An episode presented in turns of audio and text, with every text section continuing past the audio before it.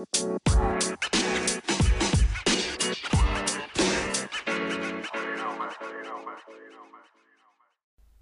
everybody, and welcome back to the Sacred Resistance Podcast. This is episode number 51. And today we had on Tanya Verquin from the Pixelated Perspective podcast, and it was awesome. We got into German New Medicine. Yeah, this is a rabbit hole that um, I've been diving down deep, and I just love it because it's not a rabbit hole that is going to make you depressed or feel like you have no control. This is one where you literally get to take control of your body and your illnesses or, or diseases. Um, Yeah. With uh, I don't want to say with pleasure, but um, but you With more ease. yeah, with more ease for sure. And there's always a reason. So, uh, this we kind of talk about the history of German New Medicine, um, how it came about, and uh, Tanya was a great guest, and she's got lots of information.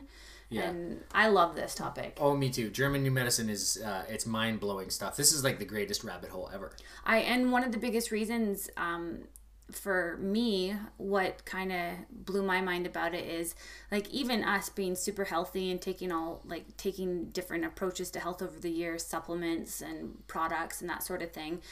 You can even step back and be like, okay, no, like I'm giving my power away to these doctors or to these supplements when mm-hmm. really I can take my power back. Yeah, you can take the supplements if your body needs a little extra help, but really it's getting down to the root cause and the emotional trauma that uh, that ensue has happened in the past, I guess. Yeah, and and just like the last podcast we did with our friend Rachel, it's uh, it kind of relates to that too, and terrain theory and all these things. Like I really, really love this stuff. I really love like taking accountability for your own health and uh, going inward and healing. I think this is, um, well, I feel like this is my new focus in life, and I'm really going to stop paying attention to all the negative stuff. Both- Here, here. yeah. All right. Both Jamie and I have taken a step back from the negative stuff. It's we know it's there, um, but we don't have control. But what we do have control is ourselves and our bodies, and, And our health. yeah our health and our family so that's what we're really focusing on and um, people like tanya are there to uh, help understand this knowledge this new medicine Yeah, absolutely. And check out the Pixelated Perspective podcast too. It's uh, it's really great. I I heard her. Uh, Jason Christoff was on her podcast, and that's Yeah. how I, I first time I heard her. And uh, she's full of knowledge. It's Yeah. it's fantastic. Yeah So dive down this rabbit hole. German New Medicine. we love it We and love it. tanya thank you so much for coming on with us and talking and um, meeting you virtually it was really really a pleasure um, i hope we can do it again another time Yeah, you're wonderful, Tanya. And we love all of you. If you're listening to this, you are the resistance. The Sacred Resistance. Hey guys, before we get on to our interview with our podcast guest, I just wanted to interject here a little bit about our clothing line that we have launched. I know we've been talking about this for a long time, but I just wanted to remind you guys that it is up and running.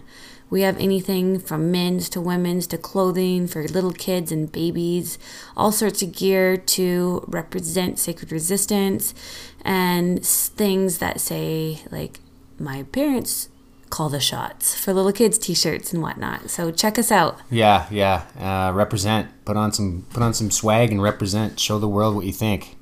We'll put the link to it in the show notes. So um, yeah, thanks for thanks for being here with us. Yeah. We love you all.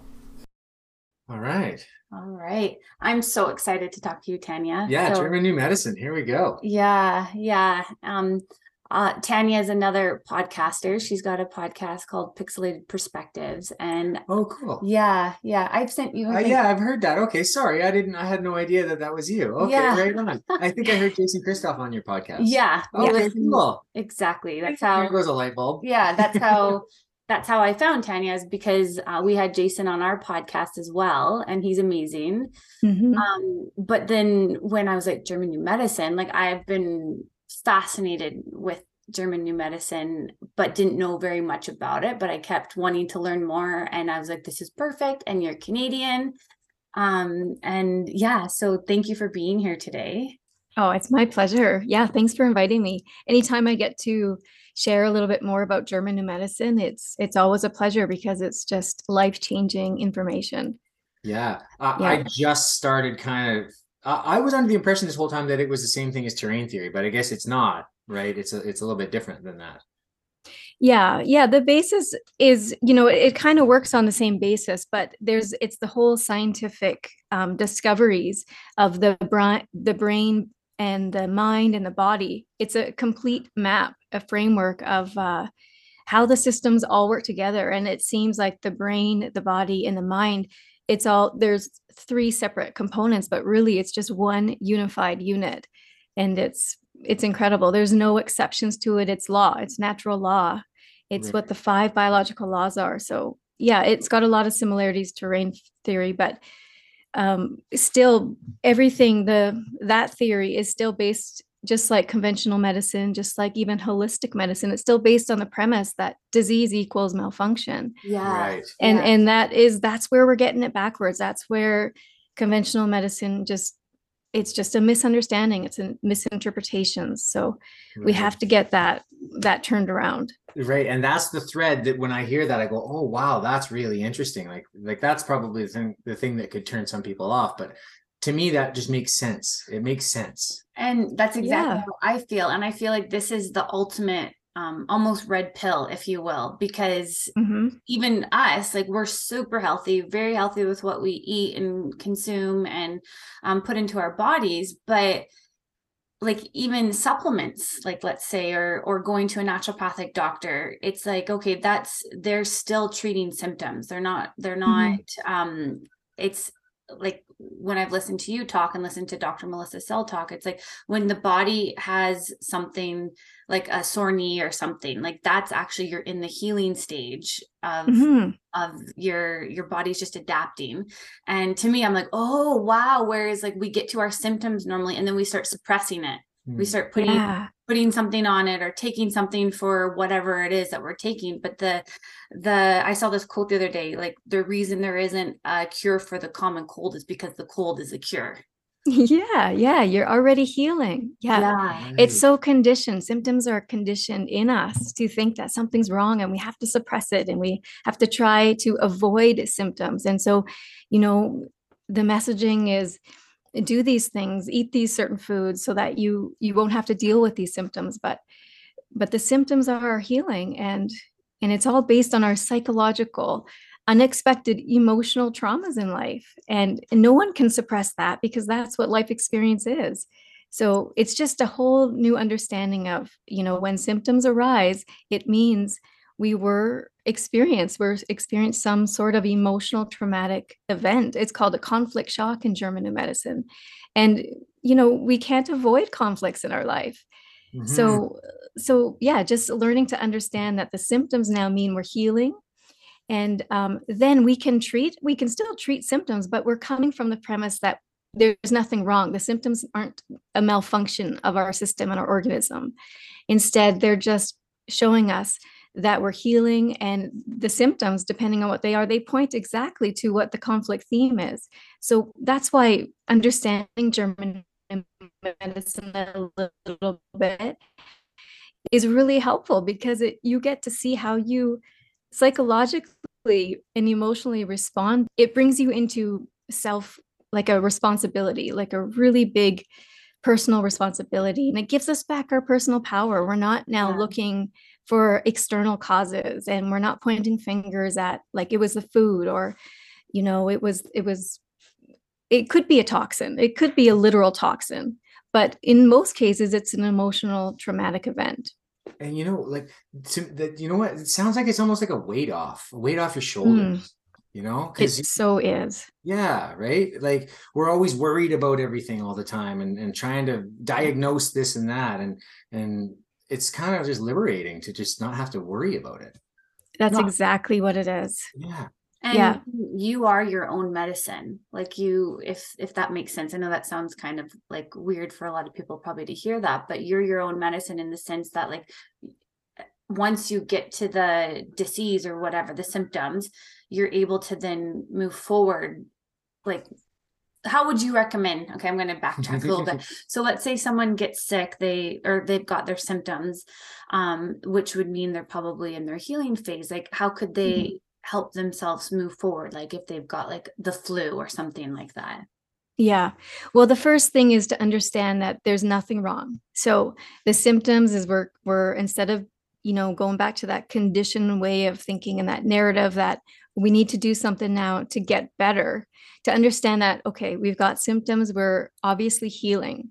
And then it's to correlate um, what was I just through? Anything, if you want to really get to learn German Medicine, and you you would find out what organs are affected by certain conflicts, right? right? Because it's a very it's a map, it's laid out without exceptions. But if for the flu, for example, like if we're dealing with you know diarrhea or vomiting and and night sweats and stuff like that, then there's always going to be an indigestible morsel involved. Okay. So we can ask ourselves, well, what did I just experience that was hard for me to digest? Was it literally a food? It could be. In nature, this is it's very literal for animals, but for us, we're very subjective and we perceive things all very differently. So it's going to be a very um, figurative thing. What couldn't I digest? Who was I just talking to? Um, did something go on at work? Was there something in the household that we had an argument? But there will have there would have been something that you experienced as emotionally traumatic and it was it caught you off guard you know you you weren't prepared for it and you felt isolated in a moment so we always have to go back and ask ourselves what did we just deal with and um, if we're having symptoms that means we're on the other side of that conflict so we resolved it. We had some sort of relief like oh okay this is all right. I'm i'm good. So we have to start recognizing what we've been through and um and it's just that's that's part of the responsibility. That's our work now. Yeah it's it's understanding you know what are we dealing what of our what are our stresses? And and then once we ask those questions they really help light up oh okay yes i did have that conversation and i can't i couldn't believe i was hearing what i was hearing mm-hmm. and so now i recognize yeah just just pinpointing what what emotionally was shocking for us and then yes to help with the symptoms then of course let's let's do stuff let's let's help our symptoms let's have nourishing food for for our body let's get the sleep we need because when we're in healing our bodies are always going to be tired it's going to always be asking for rest and yeah. we're going to be having an appetite because it needs fuel to um you know do, do the restoration that it needs to so there's ways that we can use the therapies and modalities but from the premise that we're just now supporting our bodies with the healing phase instead of suppressing those symptoms. Right. So my next question to that is like, what about like I understand it, but people who are listening, um, who still believe in like contagion theory, is mm-hmm. what happens when one person in the family gets sick, then everybody else gets sick. Yeah, that's a great question, and that question always comes up because it yeah. seems so legitimate, right? It it seems and just just like the, the whole COVID narrative. And yeah. Mm-hmm. Um, but what we happens is we experience collective shocks. We yeah. experience, you know, people in the same household are all they're all having the same conversations. They're all kind of um, experiencing the same emotional levels. And so if mom is upset about something and it's very visible, and the child sees that it can be an unexpected shock too that that child is also experiencing watching the mother. And you know if there's an argument in the household for example this is how people experience collective shocks. And i always like to give the example of what happened in my my daughter's school last year. They're both my daughters were in high school last year. And um, it's such a perfect example of how a huge population can experience and all go into having symptoms at the same time. And it makes it seem that COVID, because that was what they were saying, that COVID was rampant and spreading throughout the school. But what had happened was um, it was a Friday afternoon just before the end of the day.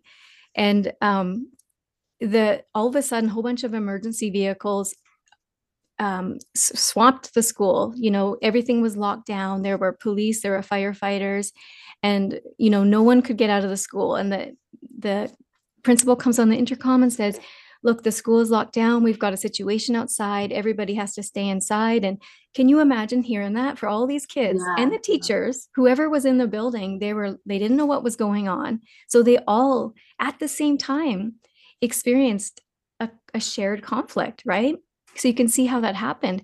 And it was a it was a homicide a double homicide that had happened not far from the school.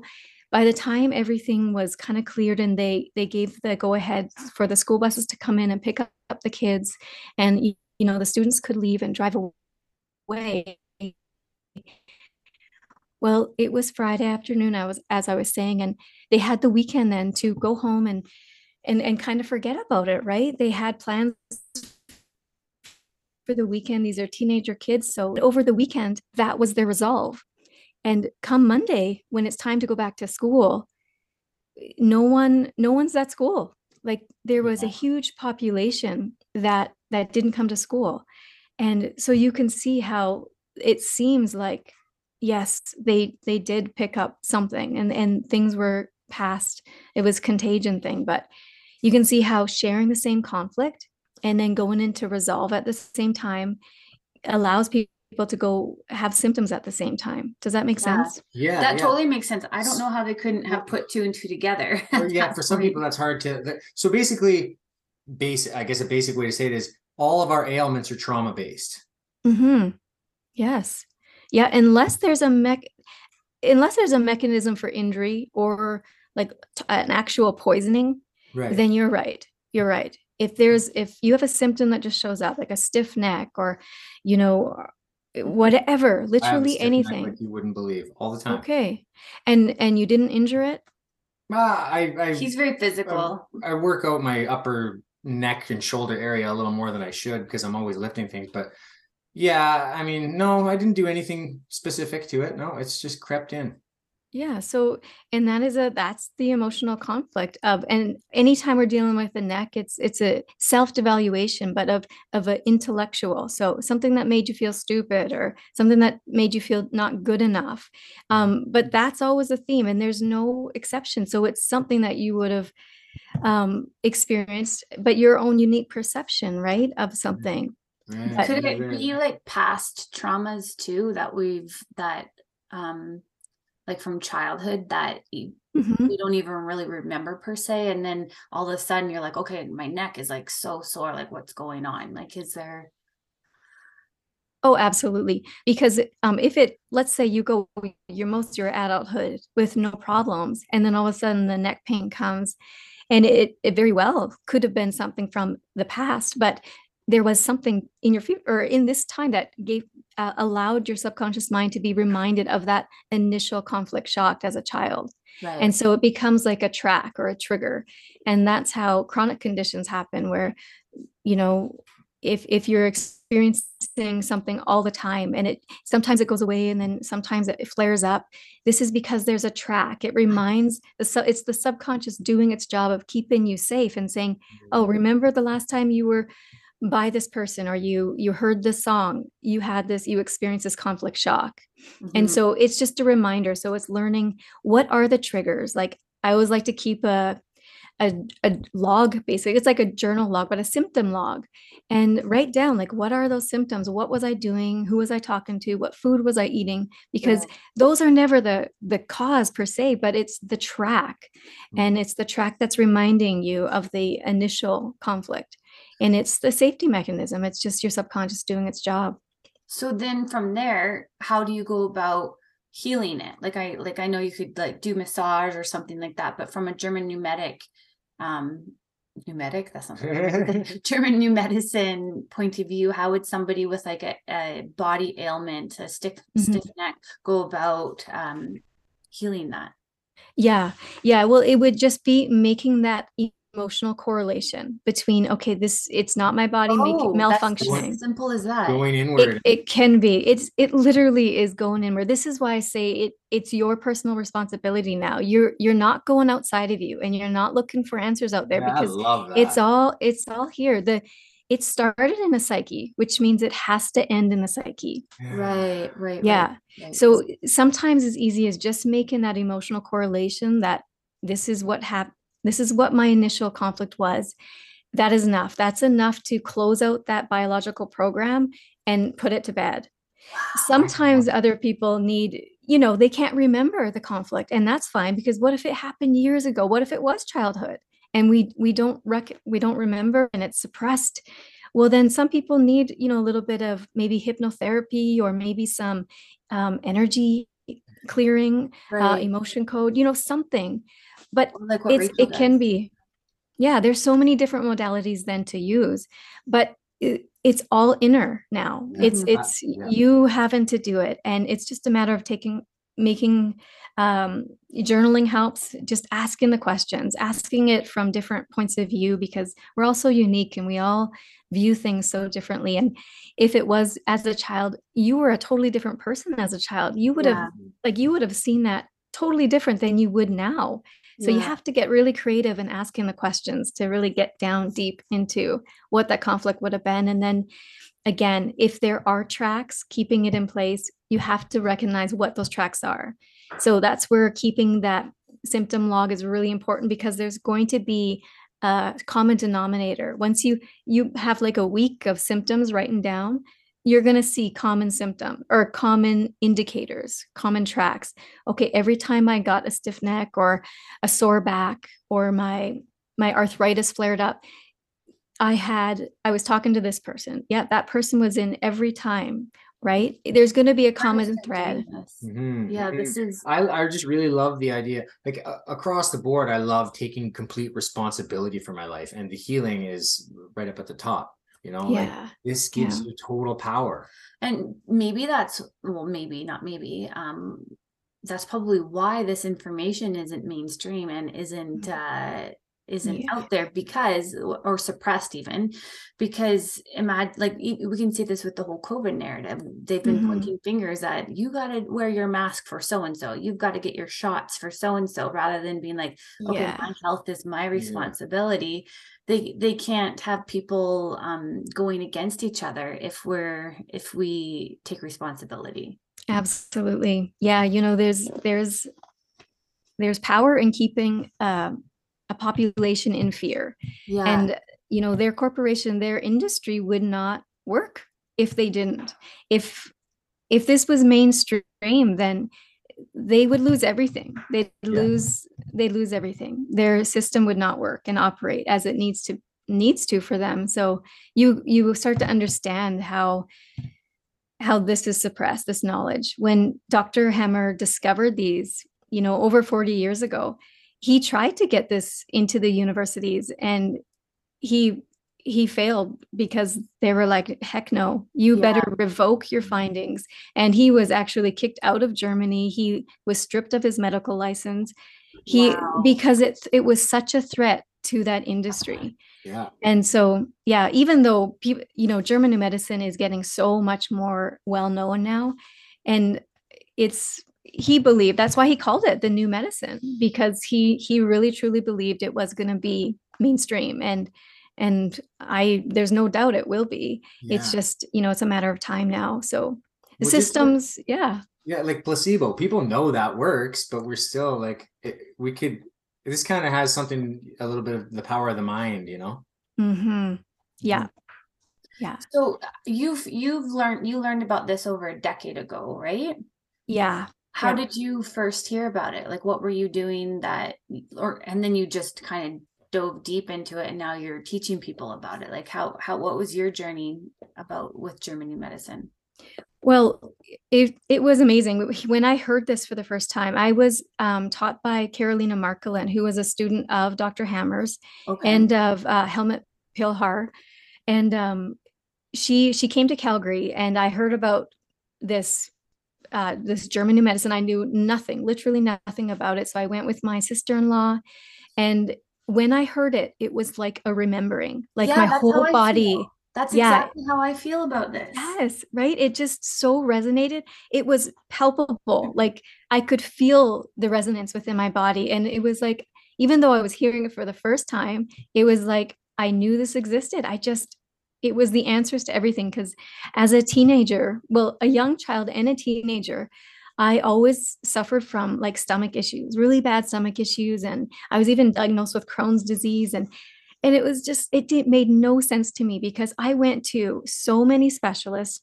I even went to holistic specialists and there was no answers. And are you serious? Like i grew up on a farm and i was always connected to nature and you it's so obvious for a farmer to to know that there's no there's no mistakes in nature like there's rhyme and mm. reason in nature. Yeah. And I just knew that we were part of nature. Like I've always known that we had this connection. We're one and the same. So how could there be no such a disconnect with our bodies? How come there was no answers?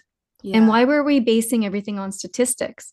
So I knew that there was a, a problem with the system and and I just was not accepting any answer I was ever given. And then when I heard about GNM, I had all my answers. It made total sense why I was having the symptoms I was having. And I was just like, then I got really pissed off yeah. because because my kids like why weren't they learning this in school mm.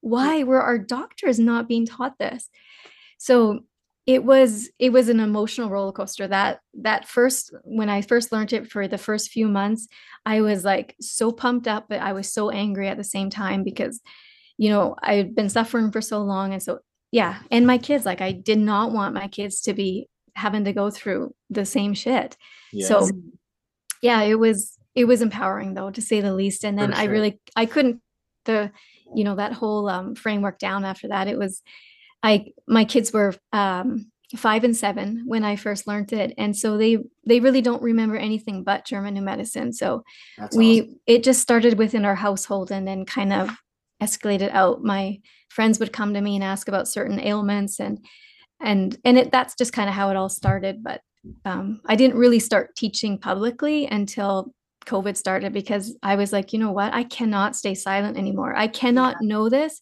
and and keep my mouth shut just because i'm worried about what other people are going to think right so that's when i started the podcast and and then opportunities came from there oh good on you that that's, wow, that's so great. amazing yeah. yeah and you have your um uh like membership thing that you're starting very soon too, right? Yeah, yeah, just it just that. launched.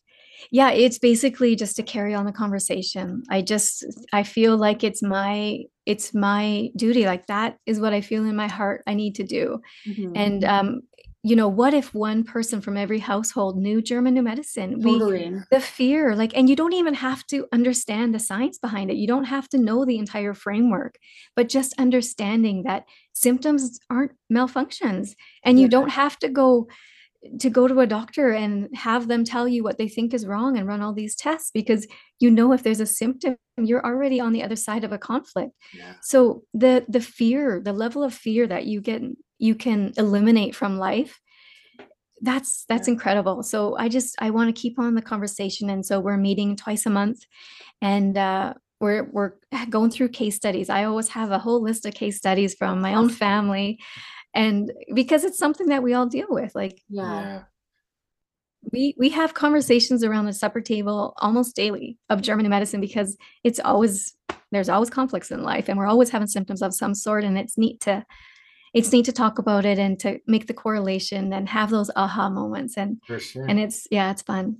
I feel like this is something like even as a little girl, I was trying to figure out like as soon as somebody tells me um why some or like this person is this way and i was like oh what happened in their childhood that made them that way or yes. like if someone has like a, a stomach issue or yeah. whatever it is i'm always okay there's got to be a reason why that happened um yeah. it's and, and, I've always been like accused of being, oh, you're such a guy. Like every time I get some symptom of something, I'm just, I'll just ride it out. It'll go away. I'll be fine, which it eventually does. And then I'm fine. It's like, go to the doctor, go to get it checked out. You've got this random pain in your side all the time. It's like, I'll just ride it out. It'll go away. Mm-hmm. And it always does. It always has. I don't know if you recommend people just ride out symptoms and pains, but I always have, and it always seems to just go away. We're also yeah. ones to go to the doctor. Like that's yeah.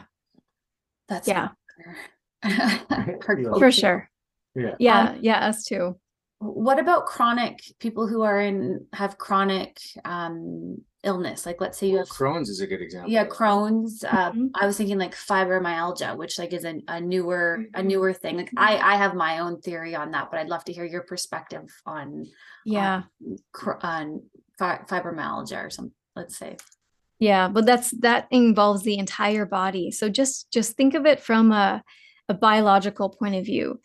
Your entire body it it's a self-devaluation of your entirety so because that's when your whole body aches and there's there's pain everywhere and there's inflammation and and you know conventional medicine says there's really no like they have no explanation for it Mm-hmm. But that's that is a literal self-devaluation of who you think you are. So just imagine what someone would have had to gone go through on an emotional level, on a psychological level, to feel that sort of self-devaluation.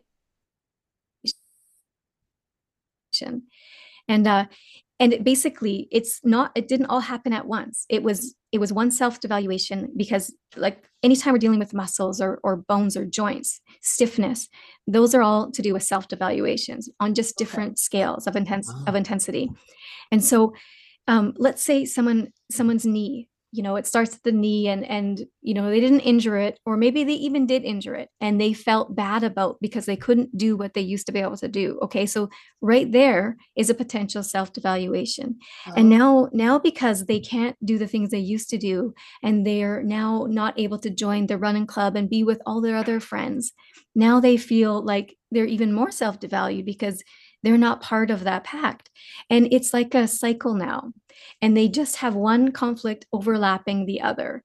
And pretty soon it affects your entire being because you have this point of view that is like, well, I'm just no good. I cannot do the things I used to do. I'm no longer part of that group. Just just imagine the self the self-talk that goes on for somebody like this. So you, and so yeah, it's it's quite something. Yeah, so you got to really meditate on this and backtrack and and and just meditate on it and find the origin of the trauma yeah and and it doesn't all because it happens over a long period of time fibromyalgia is something as i said that it doesn't just hit you like this it's mm-hmm. something mm-hmm. gradual and it took time for you to get those conflicts and experience them so it's going to take time to to resolve one at a time but again it's it's making that correlation that your symptoms and yet your condition isn't wrong. It's your body making the biological adaptations just to deal with what you're psychologically dealing with. Right. So just making just turning that framework around and you start using different language. So we all yeah. of a sudden we need to start having a different dialogue with ourselves. We need to start supporting ourselves and making ourselves feel worthy, making ourselves feel totally opposite of we as we have been because of our self-talk. And pretty soon that will start to reverse because yes of course any condition is reversible and we've just been told it's not. You know that's the conditioned that's the conditioning and the narrative. That's crazy. So we can manifest health oh yes. It, it's all it's all inward.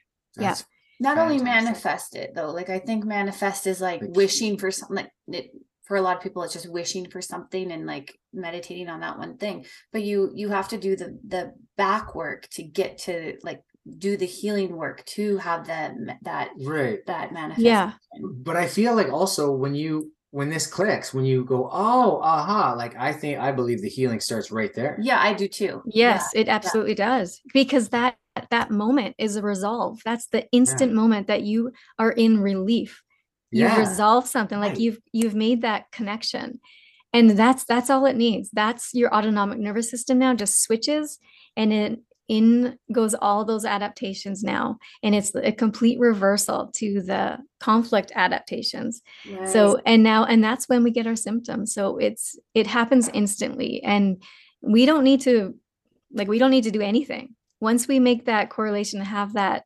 um internal realization yeah it all starts and it's amazing. That's awesome and then and then so in the beginning you said mind body and brain and i was thinking mind and brain but them they're not the same thing the mind and the brain. Well the mind we're, we're thinking on terms of the psyche so the like, level of the subconscious mind. Yeah, yeah. i was going to say the yeah and then the brain well there's that it's very very much involved because at the level of brain if you have a ct scan there is a a lesion that shows up in very specific parts of the brain that are correlated to um, very specific organs. And it all depends on how the psyche perceived it, right? How, yeah. What was the conflict? Was it a self devaluation? Was it a separation? Was it a, a loss conflict? All it, that will de- depend on where that focus, Hamer focus, shows up in the brain on a CT scan. Yeah. And then it'll correspond to a very uh, predetermined organ or tissue. So everything is laid out in a map and i don't have my map up but um like this this is like a six by seven foot map of framework of these of these laws and how the map of the brain body is all it's all down so fascinating. That's what I wrote down map as I wanted to ask you. Is it's like a acupuncture map, like a super detailed, like mind body connection map? It's it's all in a column. It's in three columns, and it's all to do with the embryonic germ layers. So there's three embryonic germ layers, and that's what it's all based down on. Like it's it's absolutely incredible. There's the the endoderm, which is the oldest germ layer, then the mesoderm and the ectoderm, and that's the newest germ layer. And those germ layers all have a corresponding part of the brain and corresponding organ set of organs and tissues so it, it's it's really incredible i always have you guys ever are you familiar with dr hamer's story and how he even discovered i was just wanted to bring that up how he how dr hamer found founded german new medicine because i think it it was personal experience it wasn't just yeah. it, that's what that's what kind of uh, started it. But yeah, please explain. I yeah I, yeah because it kind of helps explain. Conflict. Sure. Yeah, it's it was very tragic, but he was um, on vacation and his son at the time was only 17 years old, and he was accidentally shot, and he wounded very very uh, severely. And a few months later, he ended up dying in Dr. Hamer's arms. And um, at the time in of Dr. Hamer's life, he was a head internist at a medical clinic. So he was a traditionally trained medical doctor and he was working with cancer patients. A few months after the loss of his son, he himself um, developed testicular cancer. And he immediately made a correlation. He was like, there's no way this is random. He said, I, I was just through something so traumatic. This has to have something to do with this this uh, development of testicular cancer. And so he decided to, he literally had hundreds of cancer patients and uh, that he was working with. So he, he talked to them, he talked to every single one of them and just, you know, asked them questions. And it was absolutely um, amazing what he found. He, without exception, every single patient had in fact experienced their own conflict shock, their own emotionally traumatic something that they couldn't have been prepared for event. Mm-hmm. So, you know, and and so that wasn't very very surprising on his in his mind because he he immediately went to that anyway. But it didn't explain why like why would he why was it testicular cancer for him? And why was the man next to him? Why did he have lung cancer? And why did this lady have breast cancer on her right breast and this one had on the left? Like he knew that there was another component. And at the time, the CT scan was a new technology. The, so he decided, you know what, we have to bring the brain in here because the brain is obviously this control factor. Yeah. It's it's a huge factor. So no one's looking at the brain. I want to start looking at the brain. And then this is where he found these incredible findings of these lesions. So it's like a um, a target ring formation that shows up. It's a measurable formation on the brain that impacts in very specific areas. So, for everybody, including himself, who had testicular cancer, that ring formation showed up in a very specific area of the cerebellum, or sorry, the cerebral medulla. And it was no exception. So every man that had testicular cancer, their lesion was in the exact same area of the brain. And so again, the same with the, the women and same with everybody, everybody who had a lung cancer, their Hamer focus, and he named it Hamer focus, showed up in a very specific area of the brain stem. And so over time, he he mapped out his findings and then realized that these germ layers were involved as well. And and so this is how it all it, it, took years. And by 1981 he was ready to present all of these findings in the universities. And he did. He went to a few of them and he had them peer reviewed and they were um, um, kind of formally accepted. And then once the medical system got um, their hands involved it that's when he was asked to revoke all of his findings and to uh, otherwise he was going to lose his license and everything which he did but this is how it all came to be is everything was very very set out and in this this framework and and mapped out so based on the the embryonic germ layers. I remember dr melissa sell on one of the podcasts i listened to. She was saying that dr hamer um, he presented all this information and normally they have to do something to disprove it and no one could disprove what Yeah. he what his findings were so they just basically Yes. squashed him because Yeah. that's what they do with doctors that speak out like look at dr andy wakefield he's Yeah. he he came up like the the correlation with autism and vaccines and and he lost his license and they ran his name through the mud because of of what he was Mhm. saying even though they couldn't disprove him they just Yeah. he was a, a quack and so I, I that's in, it's so interesting so dr hamer's no longer here right he's he's passed away Yes. Yeah. He passed away in 2017. Okay oh, So- oh not Yeah. that long ago Did he make a connection then that he developed testicular cancer because of the trauma of his son Yeah. dying and his son? Yes. Thank you for testicles. Yeah, yeah, Yeah. I didn't get back around to that, but yes, a That is profound loss, a profound loss. Anytime a man has a profound loss, it will affect the testicles because think of what the biological purpose of the testicles are is to Exactly. reproduce, right? Is to reproduce. So if you have a loss, you need to be able to reproduce again because this is nature. Remember, we share these laws with nature, with the animals out there and the plants. So if if you have a loss, if an animal has a loss, it has to be able to reproduce because that is part of survival. And so it, it's the same with us. Um, it so that's why it affects the testicles. And the women, it would be uterus and it'd be ovaries. So we have to think in terms of what's the biological functioning of those organs, and it always points to what the theme is going to be. Wow, that is Yeah. so fascinating. I It just- is fascinating. Yeah. I'm loving this. This Like, I'm is- really loving this. this is like my new obsession i can't We I got to get a we got to get our hands on that map. yeah i would love to get one and hang it up this is our room slash office but i want that map in here because i i feel Mhm. where do, do can i get one from the website From the- Yeah, I from learninggermannewmedicine.com. I'll send you guys the link where you can get one. I know that she's been out of stock lately, so we'll but it'll you can contact them and and um yeah, they'll get you get you connected, I'm sure.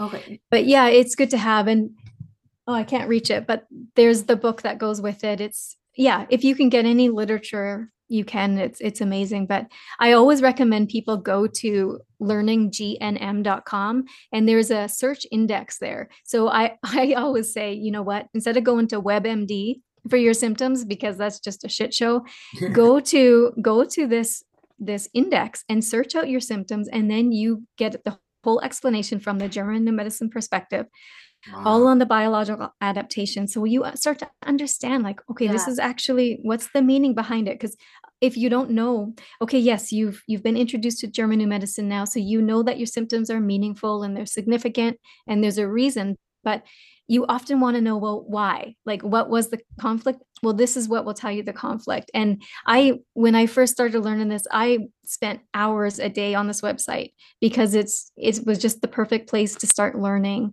from from this index so I feel like people who are listening to this right now and going and having an aha moment are like on a micro level beginning to heal things. Just Yeah. hearing this right now. you're right yeah so if people start getting symptoms after listening to this episode don't be alarmed literally do not Yeah. be alarmed because Right. like you jamie you made a really good point yeah there there could be results happening right here and now because people are making those correlations so Yeah. uh yeah yeah Really it's all cool. meaningful it's all significant oh, Yeah. man. so one a question about like what about a baby that's born into the world um with an issue what's the Mhm. german new medicine perspective on that Well, in the womb, this is i- it's everything is is the exact same in the womb. So a fetus, a brand new fetus, an embryo literally can experience it's all energetics. Remember, everything is Yeah. frequency, right? exactly And so that that fetus can pick up the frequency of what his or her mother is experiencing. And if if noise is a huge thing um, and there's like construction and she's living in this construction zone and and if this is a a, a problem for her and she's she's feeling you know the embryo or the fetus and come out with some issues. So yeah it everything can it's very very possible to share a, a dh so So yeah, just to recap you were saying um a baby in utero can kind of it can pick up like if there's something like loud construction or something going on and the mother's stressed about it then the baby can pick up on on that in your utero and then be born with with uh some sort of i don't know ailment or yeah. something like that yeah mm-hmm. yes. yeah because like yep. stress like if the mother's just a highly anxious person then the baby's going to be like elevated heart rate all the time and the mother's like I got IBS or whatever because she's anxious like that totally translates to the fetus right mm-hmm.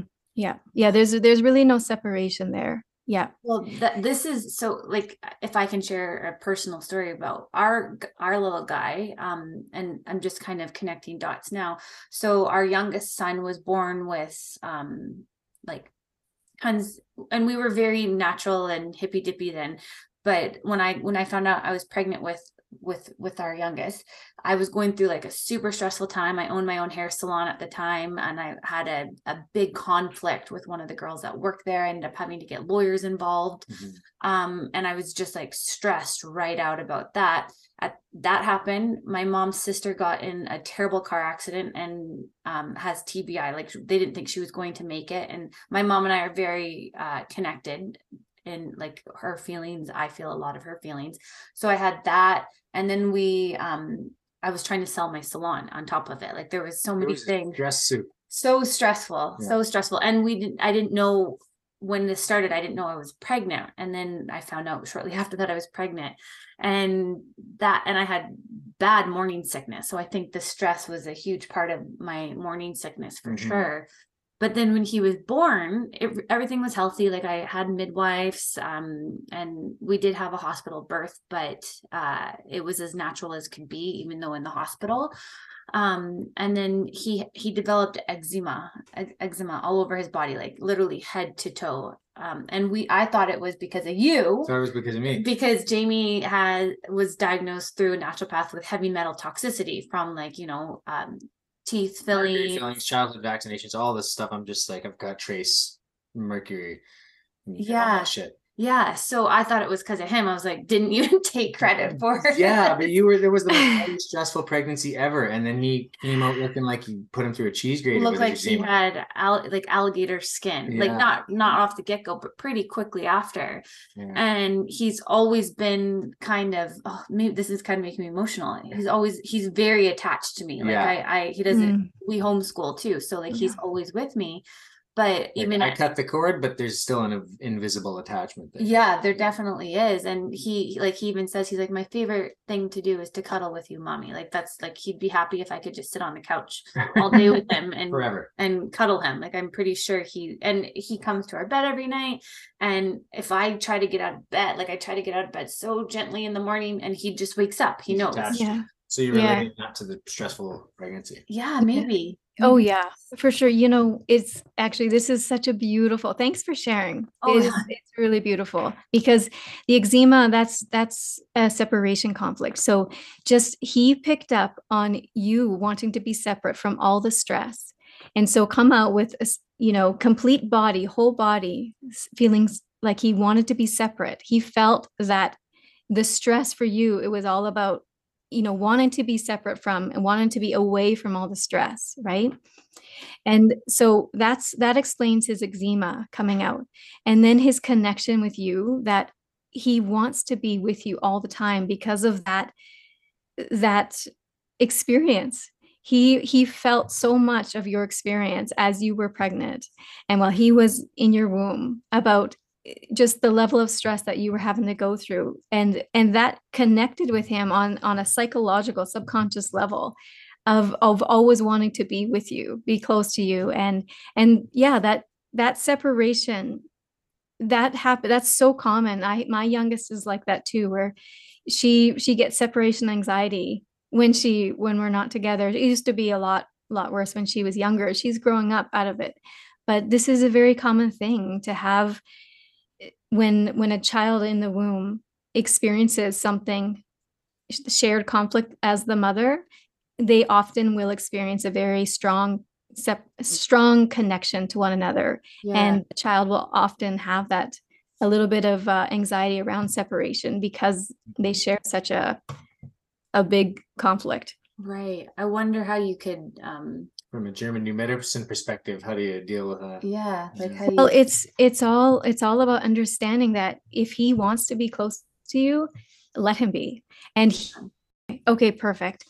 Yes as i was saying um, if he wants to be understanding that he needs that he psychologically needs to be close to you and feeling that right now.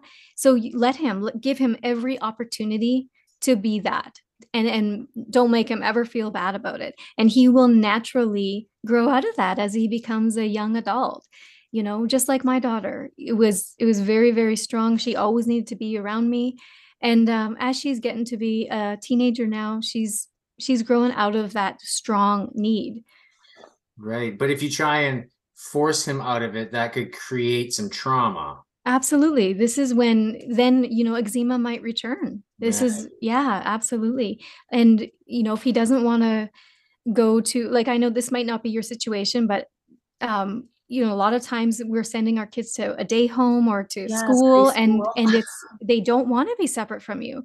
So this is when their, their symptoms start showing up and they're like oh yeah no he got that from school it's going around. Well Right. no no it's not. It's he's he literally didn't need to be he didn't want to be separate from you. So it's just recognizing that and then making that correlation and and then every opportunity he has let him be with you. Like this is this is just it's we don't do tough love in german medicine anymore because Mhm. because we understand the conflicts. Right, right? we we Right. can't do that anymore. We just have to be more understanding and and start start um dealing with things in a totally different level as we're used No to kidding. Wow, we're gonna have to deal with everything in a total. it just makes sense. It totally makes sense. And that that actually reminded me of another thing I heard about German new medicine is it and where the term came from, like um about how the Germanic people were more of like a village. Like there was there was it it takes a village, they were more connected to nature, but there was like mm-hmm. a like a a community of people that were like living life a little bit different than the rest of of everybody else. Is that is that correct? oh absolutely absolutely when you are in a close knit community you have support and you feel support and people have each other's backs and and there's no blaming and if one person has a problem like a neighbor everybody's there to help and so you feel supported. You the conflict levels are just different. Right now in you know society at least in our modern society here in north america it's totally opposite. You feel alone so much. And i know like we have wonderful community here. We live in a, a small hamlet and our neighbors would do anything for us and likewise. But Mhm. you know when we lived in a town in hinton it was totally different like we didn't know our neighbors and and if we had a problem we it, it was just like we were on our own it felt isolating and it was just a completely different experience so you're you're right that's such a great point you bring up Yeah. Mm, Oh. yeah, fascinating. I love this. This is I I want to like just learn as much as I can cuz um Yeah, I think this is my new rabbit hole. yeah, this is and Yeah. what a good what a good one to go down though. Yeah, like it's totally. it's healthy. It's um it's not like one that's going to overconsume you like a lot of the other rabbit holes Yeah. like get depressing. This Well- is like the liberating. Totally. it's liberating yeah it you're is. right It's a good word for it. Yeah. And I Yes. detach myself from all the other rabbit holes that are just like fear porn and, and doom and gloom. But this is a liberating rabbit hole that can, it, it's exciting me. Is very exciting. Yeah, it gives you a sense of power, right? Like, wow, I'm powerful and it's all on me and and, it's if I all gonna- yeah, sorry. It- It's all going to be okay. it's all going to be okay. Absolutely. Yeah, Yeah. it's it's amazing. What about this just reminded me of another question I thought um mental health and like addictions and stuff like that. There's mm-hmm. a whole another German new medicine that talks about mental health and addictions too, right? Yes, well, it's all it's all the same. So whether we're dealing with physical ailments or mental ailments, it's it's all the same. It's all based on and so when we're dealing with so-called mental illness, like let's say anxiety or depression, well, it just means that you're you're conflict active with more than one or more than two um, conflict active phases. So with Oh, with you've got more programs running but they're a very specific set of programs. Like um you know um for example my sister has severe um, car like when she's riding in a car she'll get car sick.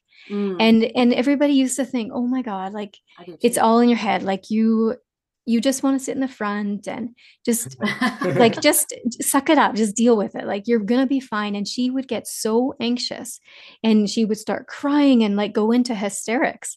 And every everybody used to think before we knew german new medicine that she was it was just all an act. Yeah. but but she had experienced several conflicts of car accidents and where both of those instances actually more than two all of those instances she was sitting in the back seat in the car when she had these accidents.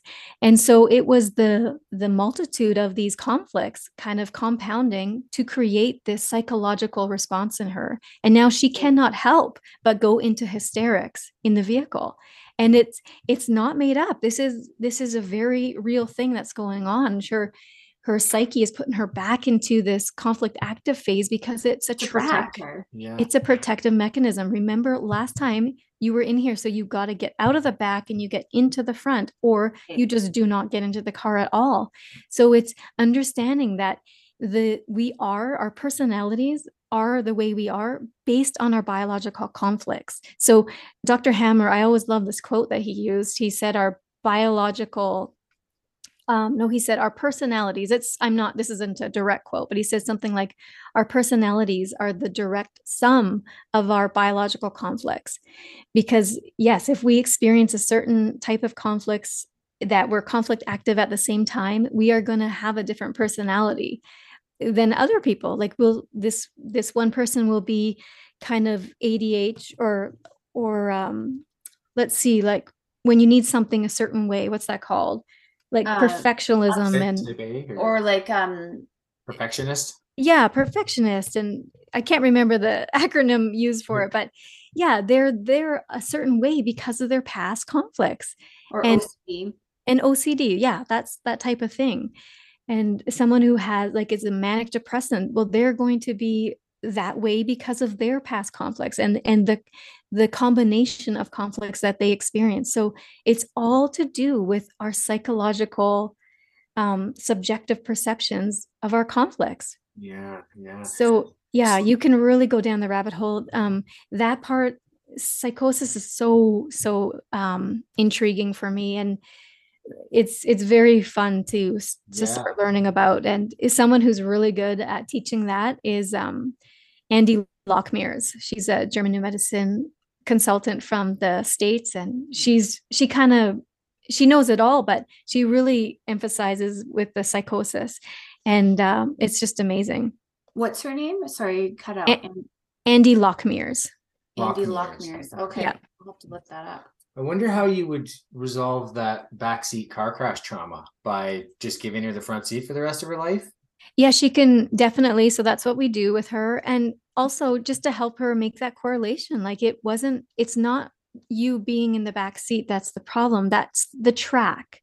So if you can understand that the reason why it's the track is because of those car accidents, then you start to understand why you become Right. um you know why you become so fretful and anxious in the back Wow. but she you know she's um we, we've explained that to her but it's just not enough. So now we just give her the front and we just let it be. Like it's not a big deal. We don't make it an issue because then she doesn't have you know a self-devaluation on top of that or you know who else who who knows how else she might experience people giving her a hard time about it. So we always have to come very we have to approach people where they're at very um, compassionately and understanding they're the way they are because of past conflicts. And uh, to really just tread lightly like how can i support them instead of making them feel like they're somehow not adequate yeah. Yeah, and I think um oh, I just lost my train of thought now. Um jeez. Okay, never mind. Sorry. I, Well, I- no I- that's okay I kind of a question. These symptoms that arise, um, if we, hmm, so if we keep, if we keep poking them without realizing, so like say a tumor starts growing inside you, and you don't, you don't haven't come to the point of knowing of German new medicine yet, um, and and someone keeps like not giving you the back seat, is that tumor just going to keep growing and growing and growing, or will riding like do you have to address the trauma to start to heal or is it like like i know we said just let it be and it'll go away kind of thing mm-hmm. so are you specifically asking like towards like the backseat example because it, no. it wouldn't necessarily be a tumor. It's, yeah, it's no, just a, okay. Or, or her worry towards that her anxiety every time could develop a tumor say. Uh yeah yeah it could but it's it's been so long for her that it's it's not a b- big deal. Everybody just gives her the front seat. So yeah, yeah she's she's not having to f- constantly deal with oh my god i gotta that. sit in the but yeah i can see how what you're asking is if someone didn't you know if someone didn't always get the front seat and didn't yeah. live with a family who understood her condition right. yeah. yeah yeah i mean if the the the body will respond as it needs to for as long as it needs to and uh, and make those biological and physiological adaptations and there is a point where yeah it it can only handle so much. Right like the straw yeah. that broke the camel's back. Yeah like you you literally we we are in a physical body and yeah. it it does have its its maximums and and so if it comes to a point where you know a tumor starts obstructing like the your ability to breathe like let's say it's in the lung well then yeah we we need to definitely we need some medical intervention at that point. But but it's always coming from the the standpoint that you understand what's going on. Like if there is a tumor that needs to have medical intervention you understand what's going on and, and why it's even there in the first place. Yeah. Yeah um understanding of why it's even there in the first place i feel like we'll start to shrink it for lack of a better you know. Yeah. Yeah for sure. Going in and cutting these things out i think is is you know probably not the right move well oftentimes when you have a tumor you're in conflict active phase but you don't even realize it mm. um, like for oh, example okay.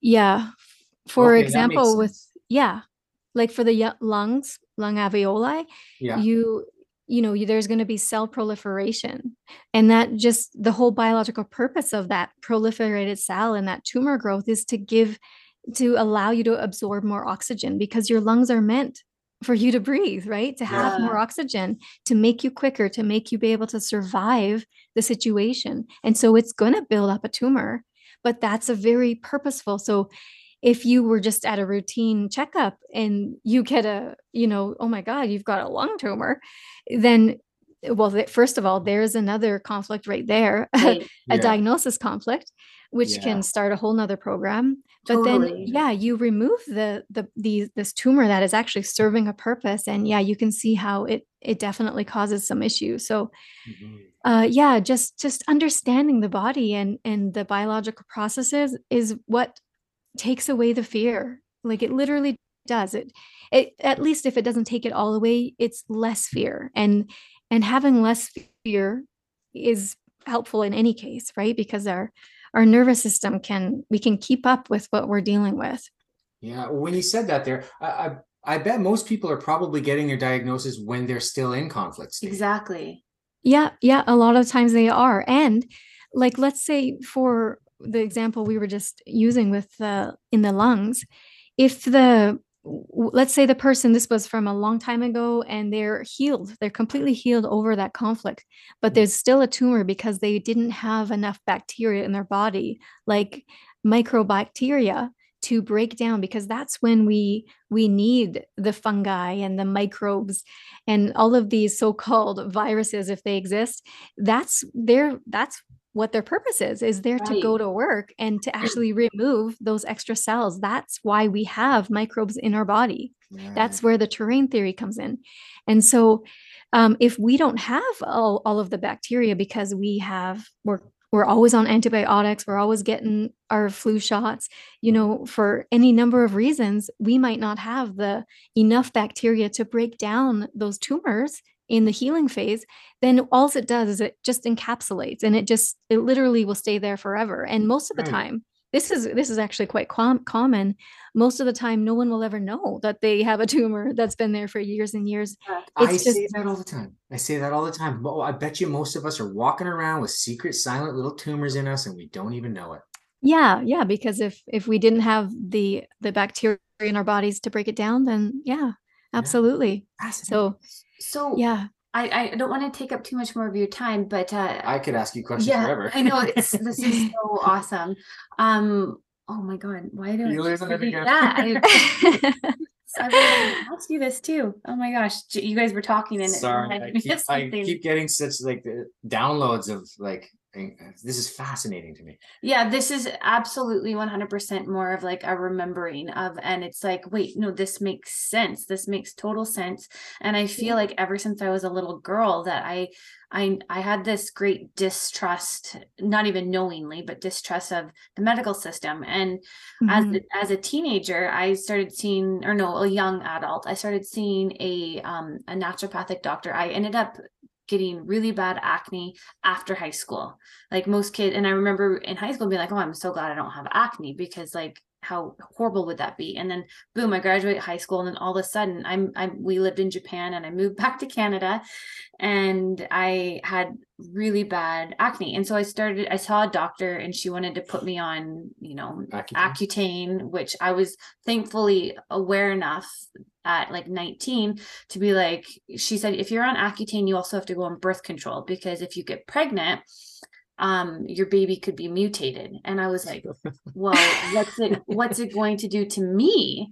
Isn't that funny? Yeah it's so funny. So i started seeing this naturopathic doctor and he he was so lovely. Like i very very spiritually like I I just remember me walking in one day and I probably was like a stress case and he just like put his hands on me and he was like okay he's like take a deep breath and it was he was very energetic and um he said he's told me he's like you have a really high um health IQ he's like you just know intuitively what is what is healthy and what is not healthy and he was like that's going to be one of your your gifts and at the time I was like like had terrible cystic acne on my face and hated the way I looked, couldn't look in the mirror. Like it was very um, hard, hurt to touch. And mm-hmm. he was, he was just so lovely. He was like, but think about the emotional state you had to be on. Cause I think at that point I, I was on birth control because the doctor also said that would help my skin as well. Mm-hmm.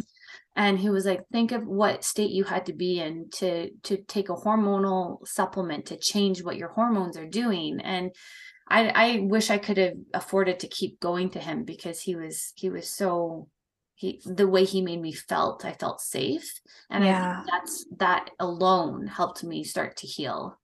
Oh, um, absolutely. Just that. that approach is amazing. Yeah, yeah, he was great, but uh like just even acne like that people like I, I was like what am i doing wrong what am i eating wrong and of course i wasn't the healthiest eater at 19 because i loved sugar and i loved yeah. sweets and i was healthier than the average because i just i i i knew a little bit about health and whatnot but uh it, it had to be trauma based mm-hmm. yeah see how we we always initially are trained just conditioned to to look outside like what is the cause of this what is yeah. it what is the food i'm eating what am i doing wrong and it's all we're we're always asking the wrong questions we're always we always forget it's it's inward. So yeah. and acne is acne is related to a um, attack or feeling soiled conflict. So just imagine and it makes sense because when we're looking at the mirror and we don't like the way we're we're we look we don't even want to look at ourselves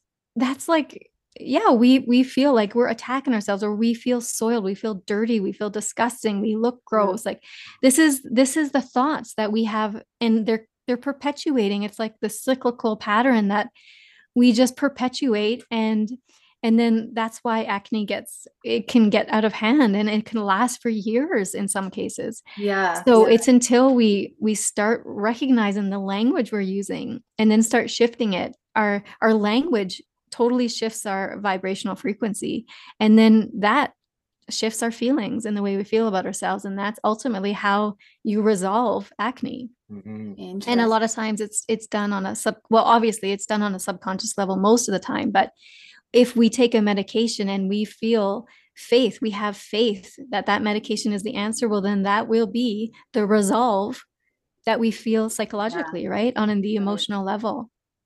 Right, right. right. So that just uh, triggered another question. Um, someone who's going through like uh, like as you as you're aging and you're looking in the mirror and you're talking to yourself, like you're getting more wrinkles and whatnot. Like that yeah. can probably make you quite sick if you if all you can see is like I'm looking in the mirror. I'm like, oh, I look old. I look, you know, it like, speed up the aging process almost. Yeah. Yeah, yeah, because your biology biology responds to your psychology. So yeah, absolutely. Wow. Yeah, it's just that's why it's like it's such an it's so personal and it's so much like we have all the power. We just don't realize it's just I think the biggest thing and the biggest thing that I try to reiterate to my kids and and myself because I need this reminding all the time and and to my husband is just the, the language we're using because that's everything.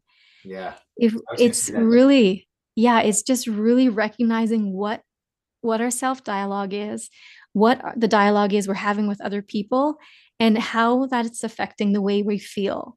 Because the feelings you know that emotional state of it has everything to do with with what we're going to be experiencing. So totally. yeah it's it's it's a big thing. Just just recognizing the language that we're using that's such such a huge profound thing to shift it really is. I agree. The people are people probably think I'm crazy because I don't say good morning anymore because it's I don't want I don't want to start people's day with in a state of mourning. So I say grand rising to people. Oh yes. Like, what the hell are you talking about?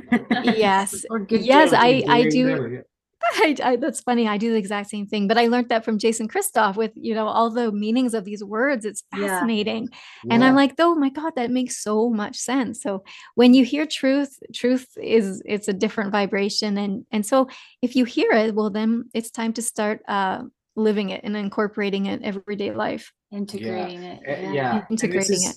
This is like, eh, well, first of all, it resonates with me, and I just feel inward like this is right but it's not hard for me to accept things like this because it just falls in line with all of the knowledge that's being kept from us like intentionally. Yes. Right? absolutely. Yeah. It's it's definitely part of it. Yeah. and it, it's no surprise because you know like when you think about what the medical system has to lose yeah, it's everything. Exactly. and so everything. you can tell why they're this is the best kept secret you know? Yeah. And yeah it's it's pretty substantial but yeah but the, the, truth will get out there and even if it's just people watching the way you live and uh, like i'm really learning that more than anything it's like your actions speak louder than your words and then people mm-hmm. will start asking questions like what are you doing and mm-hmm. think, yes and then just being um being that voice well that's that's the truth like you can say something a thousand times but people if they can't see you living that life they're not mm-hmm. going to believe you for a yeah. minute so that's yeah, yeah yeah such a good point such a good point. point and people if they weren't ready to hear something different they wouldn't have asked like what are exactly. you doing because exactly. I, I recognize that when you know in the last couple years when all those mask mandates were on and I never wore a mask. And yeah. people most people would just like run from me like yeah, I was the devil. But but then some people actually approached me and they wanted to know like why aren't you afraid? They I literally got asked that numerous times.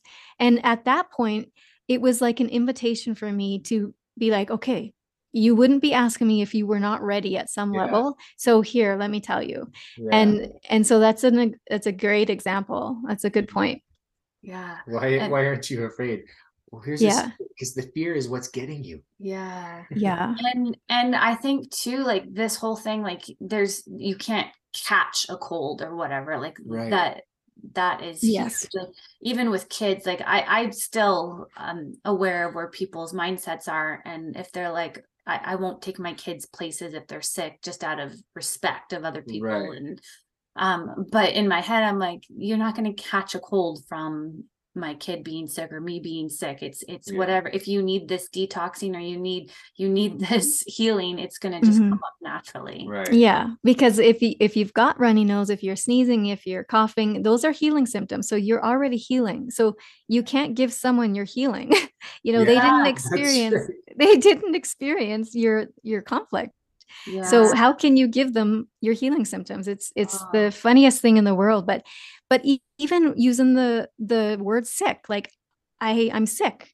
this is something that we need to start reframing and start yeah. to shift our our um our language around because that has that's a very programmed word. It's a very loaded word, just like the word cancer, just like the word flu, just like the word uh, viruses. These are all loaded words, and they right. they have a specific connotation to them.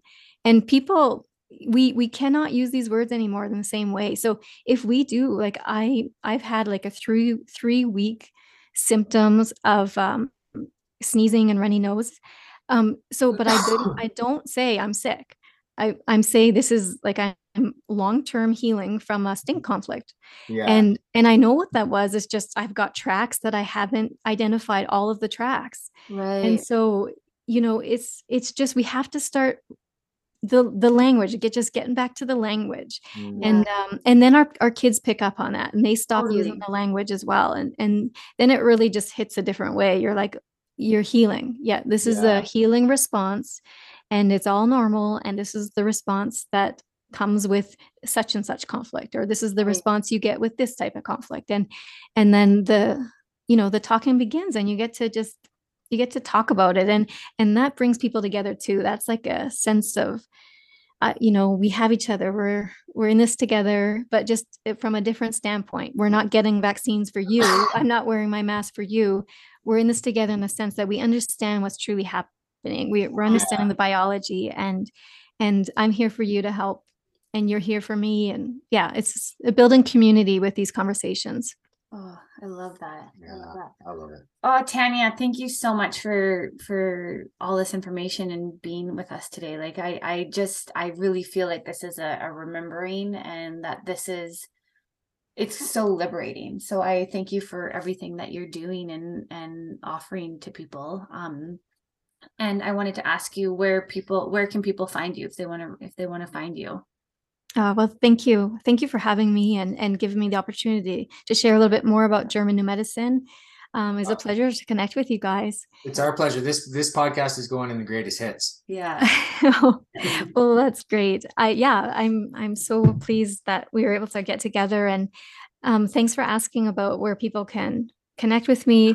Um, TanyaVerquin.ca is is my website for German New Medicine, and um, yeah, it can be found on you know all the podcast platforms, Pixelated Perspectives podcast as well.